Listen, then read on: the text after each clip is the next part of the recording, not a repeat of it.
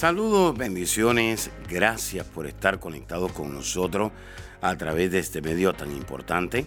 Soy el pastor Kerwin Castillo, pastor del Ministerio Internacional El Rey Jesús en la ciudad de Cape. Y quiero invitarle a que reciba estas enseñanzas que de seguro van a edificar su vida, su liderazgo, su familia y van a transformar su vida espiritual, su economía y su salud física.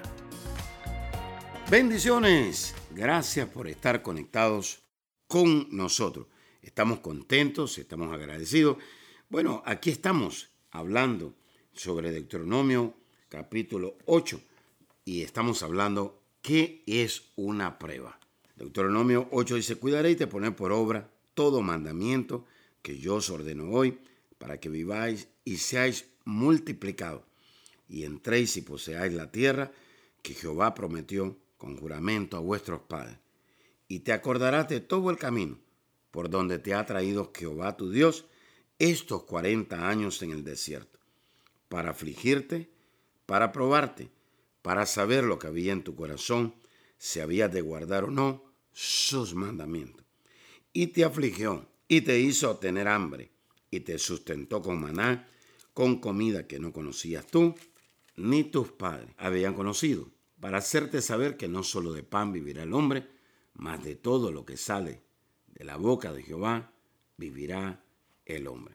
Así que esto es impresionante. Hay una versión que dice de la siguiente manera. Recuerda el camino por el que el Señor tu Dios te guió durante todos estos 40 años en el desierto, para enseñarte a ser humilde, ponerte a prueba y saber lo que tú pensabas para saber si ibas a obedecer a sus mandamientos o no. Aquí miramos las tres cosas para enseñarte a ser humilde. Y eso fue precisamente lo que miramos en la primera serie. Y lo segundo dice, para ponerte a prueba y saber lo que tú pensabas. Le hago una pregunta. ¿Qué es lo que usted piensa en medio de las pruebas? ¿Qué es lo que usted piensa en medio de las pruebas. Así que Dios va a probar sus pensamientos. Dios va a probar su mentalidad. Dios va a probar su mentalidad.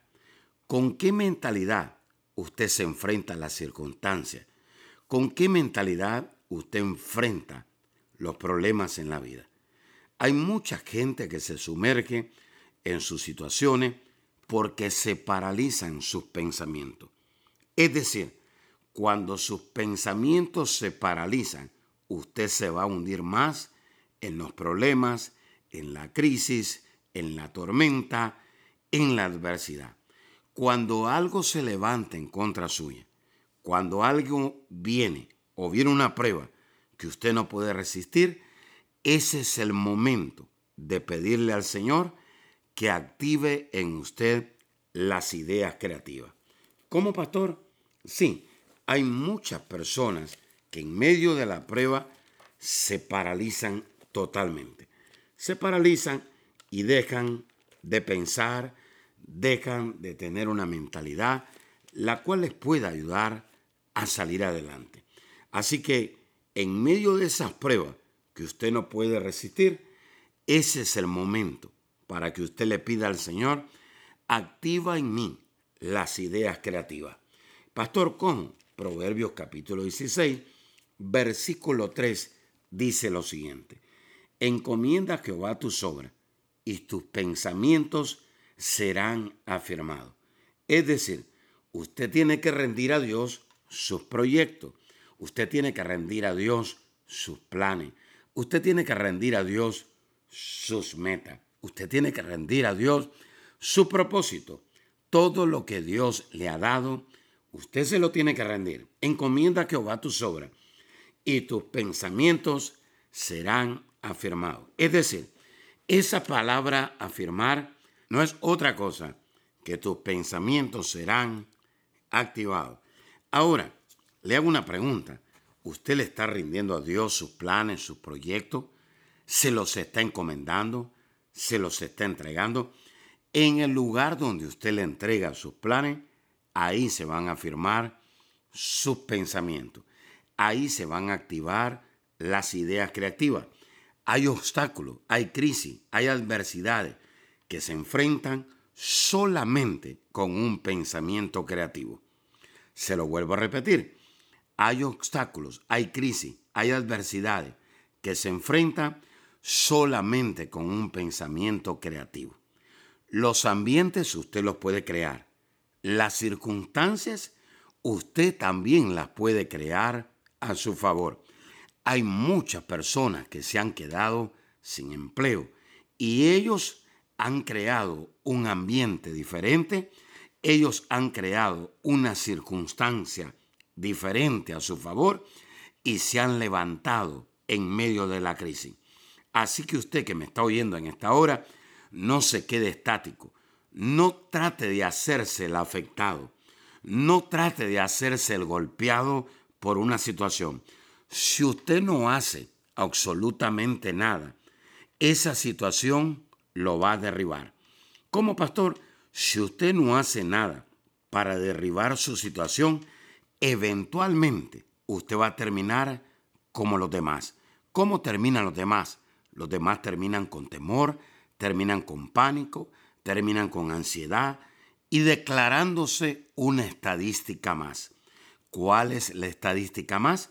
Otro víctima de la crisis. En otras palabras, en el lugar donde usted no usa las ideas creativas, usted se convertirá en una víctima de la crisis, en una víctima de los problemas, en una víctima de la situación actual que usted está viviendo. Su manera de pensar en la prueba revela a quién usted le cree. Su manera de pensar en la prueba revela a quién usted le confía sus planes, a quién usted le pide que active su creatividad, que active sus pensamientos. Dios está esperando la manera en que usted va a reaccionar en medio de los problemas. Dios se está esperando y Dios dice, yo quiero ver, yo voy a lanzar una prueba a mis hijos y yo quiero ver cómo mis hijos van a responder, cómo mis hijas van a responder en medio de estas pruebas. ¿Será que se van a rendir? ¿Será que van a llorar? ¿Será que van a murmurar? ¿Cómo van a responder a esta prueba? El rey Saúl, dice la escritura, que en el tiempo del rey Saúl se levantó un gigante llamado Goliat. Y pues ahí hay dos figuras importantes. Una de ellas es el rey Saúl y el otro es David, que en ese tiempo no era el rey David. Pero vamos a ver cómo se comportó, qué, de qué manera pensó el rey Saúl. El rey Saúl le creyó a Goliat, porque Goliat comenzó a decir, este, yo lo voy a destruir, yo voy a acabar con todos ustedes, voy a acabar con todo el pueblo. Y bueno, y este gigante le metió temor al rey Saúl, pero también le metió temor al pueblo. Vamos a primera de Samuel, capítulo 17, versículo 11. Mejor vamos a ir desde el versículo 8. Y separó voce a los escuadrones de Israel diciéndole, ¿para qué os habéis puesto en orden de batalla? ¿No soy yo el filisteo y vosotros los siervos de Saúl? Escoged entre vosotros un hombre que venga contra mí. Si él pudiere pelear conmigo y me venciere, nosotros seremos vuestros siervos. Y si yo pudiere más que él y lo venciere, vosotros seréis nuestros siervos y nos serviréis. Y añadió el filisteo, este Goliat, hoy yo he desafiado al campamento de Israel. Dadme un hombre que pelee conmigo. Oyéndolo Saúl y todo Israel, estas palabras del filisteo se turbaron y tuvieron gran miedo. ¡Wow! Tuvieron gran miedo. En otras palabras, el rey Saúl le creyó a Goliat. Le hago una pregunta. ¿A quién usted le está creyendo en esta crisis? ¿Le está creyendo al problema económico? ¿Le está creyendo a las noticias? ¿Le está creyendo a la enfermedad? ¿A quién usted le está creyendo? ¿Le está creyendo al temor, a la ansiedad? El rey Saúl le creyó a Goliat, el pueblo también, y por consiguiente tuvieron miedo. Pero aquí viene la otra cara de la moneda. David le creyó a Dios. Y dice la escritura que en un instante el rey David derribó al gigante. En otras palabras, David le creyó a Dios y derribó en un instante al gigante que infundía temor. Vamos a 1 Samuel, capítulo 17, versículo 26. Entonces habló David a los que estaban junto a él diciendo, ¿qué harán al hombre que venciera a este filisteo y quitare el oprobio de Israel? Porque ¿quién es este filisteo incircunciso? La palabra incircunciso quiere decir uno que no tiene pacto con Dios. ¿Quién es este incircunciso para que provoque a los escuadrones del Dios de Israel? Poderosísimo. Y vamos al versículo 41. Y el filisteo venía andando y acercándose a David y sus escuderos delante de él. Y cuando el filisteo miró y vio a David, le tuvo en poco, porque era muchacho y rubio y de hermoso parecer. Y dijo el filisteo a David, ¿soy yo el perro para que vengas a mí con palos? Y maldijo a David por sus dioses. Dijo luego el filisteo a David, ven a mí y daré tu carne a las aves del cielo y a las bestias del campo. Entonces dijo David al filisteo, tú vienes a mí con espada y lanza y jabalina, mas yo vengo a ti en el nombre de Jehová de los ejércitos, el Dios de los escuadrones de Israel, a quien tú has provocado. Jehová te entregará hoy en mi mano, y yo te venceré, y te cortaré la cabeza, y daré hoy los cuerpos de los filisteos a las aves del cielo y a las bestias de la tierra, y toda la tierra sabrá que hay Dios en Israel. ¡Wow! Poderosísimo. Aquí vemos que David le creyó a Dios. Le dijo, tú vienes con lanza, vienes con jabalina, pero Jehová de los ejércitos es el que está de mi lado. Yo le creo a Dios y Dios te va a derrotar. Y dice la escritura, y os entregará en mi mano. Y no solamente de eso, y sabrán, dice la escritura, porque de Jehová es la batalla, y él os entregará en mi mano. Y toda la tierra sabrá que hay Dios en Israel. Wow. Le pregunto en esta hora, cuando usted tiene temor, cuando usted tiene pánico, cuando usted se encuentra en una situación adversa, ¿qué sabe la gente? ¿Sabe que hay Dios delante de usted? ¿Sabe que hay un Dios con usted? ¿O sabe que hay un Goliat o un temor? El rey Saúl le creyó a Goliat, le creyó a este gigante, pero David le creyó a Dios y derribó al gigante que infundía temor. Yo quiero que usted entienda esto. De la manera en que usted piensa, de esa manera usted va a ver la crisis, de esa manera usted va a ver la prueba. El rey Saúl miró al gigante como un gran problema. El rey David miró su circunstancia, miró al gigante como algo pequeño. En otras palabras, el rey Saúl se enfocó más en Goliat, pero David se enfocó en Dios. De la manera en que usted piense, de esa manera usted va a mirar la crisis, de esa manera usted va a ver la prueba. Le hago una pregunta en esta hora. ¿Cómo usted está mirando la crisis? ¿Cómo usted está mirando la prueba en esta hora? Saúl miró una circunstancia demasiado grande como para cambiarla. Sin embargo, David miró la posibilidad de cambiar esa prueba a su favor. Dios va a probar cuáles son sus pensamientos en medio de la prueba. ¿Qué cosa está pensando usted ahora? ¿En qué está pensando ahora? ¿Está pensando en la derrota? ¿Está pensando en el fracaso? ¿En qué cosa usted está pensando? Dios le está hablando en esta hora.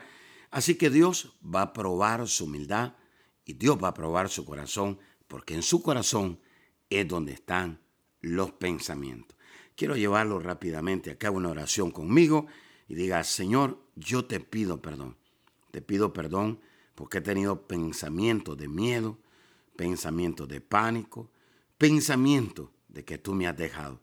Perdóname, Señor, porque he creído más a las circunstancias, a los problemas, a la crisis y no me he enfocado en ti. A partir de hoy determino enfocarme en ti, para que otros sepan que hay Dios en mi casa, para que otros sepan que hay Dios en mi vida, que hay Dios en mi familia, que hay Dios en mi ciudad. Padre, gracias, porque contigo voy a derribar los problemas, la crisis y la adversidad. En el nombre de Jesús, amén y amén. Bueno, si estas enseñanzas le están edificando, escríbame, llámeme, por favor, déjeme saber, por favor. Le bendigo. Será hasta la próxima. Bendiciones. Amiga y amigo que nos está sintonizando en esta hora, gracias por sintonizar. Todas estas enseñanzas tienen el propósito de llevarlo a conectarse con Dios. Hay personas que se encuentran en una condición de desánimo, de depresión, a causa del pecado en que viven.